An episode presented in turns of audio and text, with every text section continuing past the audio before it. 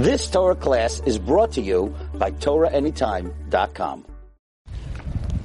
Okay, friends, we had a very meaningful day. Just one last uh, thought. We're standing here at our, not the parking lot, the car park here in England, and uh, we think the day is over, and we encounter this uh, sign that says this is the location of the ancient Jewish cemetery of York. Some of the remains were reinterred the 8th of July 1984, the 8th day of Tammuz, in the presence of Chief Rabbi Sir Immanuel Jakobovits and representatives of the Jewish community. The reinterment site was kindly provided by J. Sainsbury PLC, to whom the Jewish community is most grateful.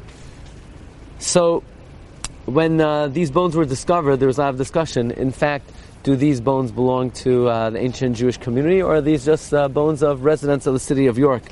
And Rav Sholi Strum showed me a tshuva from Rav Falk. We have here uh, from El- Rav Elio Falk in his own handwriting that he uh, brought many proofs that in fact these were the bones of uh, early Rishonim of York, people who lived in York uh, over a thousand years ago.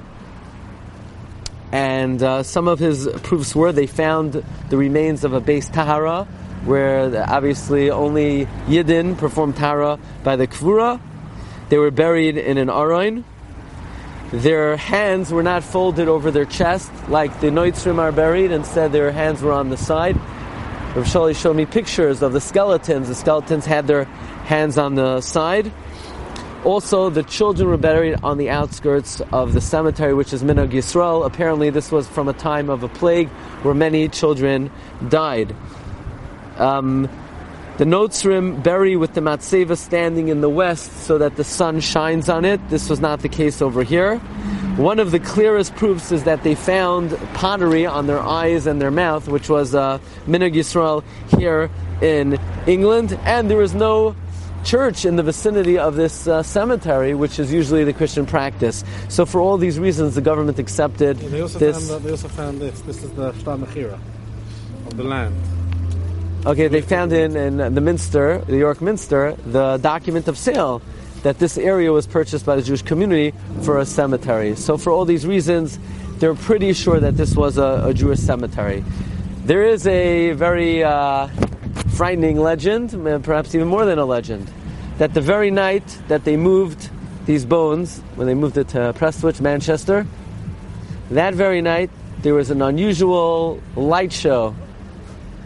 There was a tremendous lightning in the summer sky, and lightning struck the Minster, um, the York Minster, and nearly burnt down the entire cathedral. A section of it was completely burned down. Now you have to know that after the uh, mob um, surrounded the uh, castle that we were just at, so the first place they went, they ran, was to the York Minster because the Jewish people were the moneylenders, and they ran to the to York Minster to burn down all the documents of loan, so that they shouldn't have any record that they owed money. So, what goes around comes around. This was seen and taken as an act of God of retribution, even in the uh, secular press. The nations of the world recognized somehow this was a, an act of revenge. Of course. Uh, we, we were not willing to accept that as payback, but at least there was some degree of mishpat that this cathedral that stood, this massive cathedral, lightning struck it. It took more than 120 firemen to put out the fire. And uh, the wood, the timber, and the roof burnt, and it actually damaged the stone. The massive stone was uh, was burnt down. So that's what happened on the very night that um, these bones were moved. So you know, we're just reporting the facts as they are. Another evidence was that this street, as we saw, there was a little circle with the symbol Jewbury. Jewbury means Jews are buried here, also indicated that this was the area of a Jewish cemetery. So we hope by coming back to this area and reconnecting to those great Jews who lived almost a thousand years ago, it will bring uh, their memory back to us and we could connect with their great legacy of Kiddush Hashem and. Uh, you know, the Eish Kodesh writes that at the Akedas Yitzchak, when Yitzchak was willing to give up his life Akedash Hashem, the desire of Yitzchak to give up his life Akedash Hashem combined with the act of Kiddush Hashem throughout the generations, and it fused together that whenever Yidden give up their life Al Kiddush Hashem, it sort of connects with the Maiso HaKeda. So here we are. It's not Har HaMoriah, but the act of Har HaMoriah certainly fuses together with the act of these Kedoshim and Tehi Zichron Baruch. Thank you so much, everyone.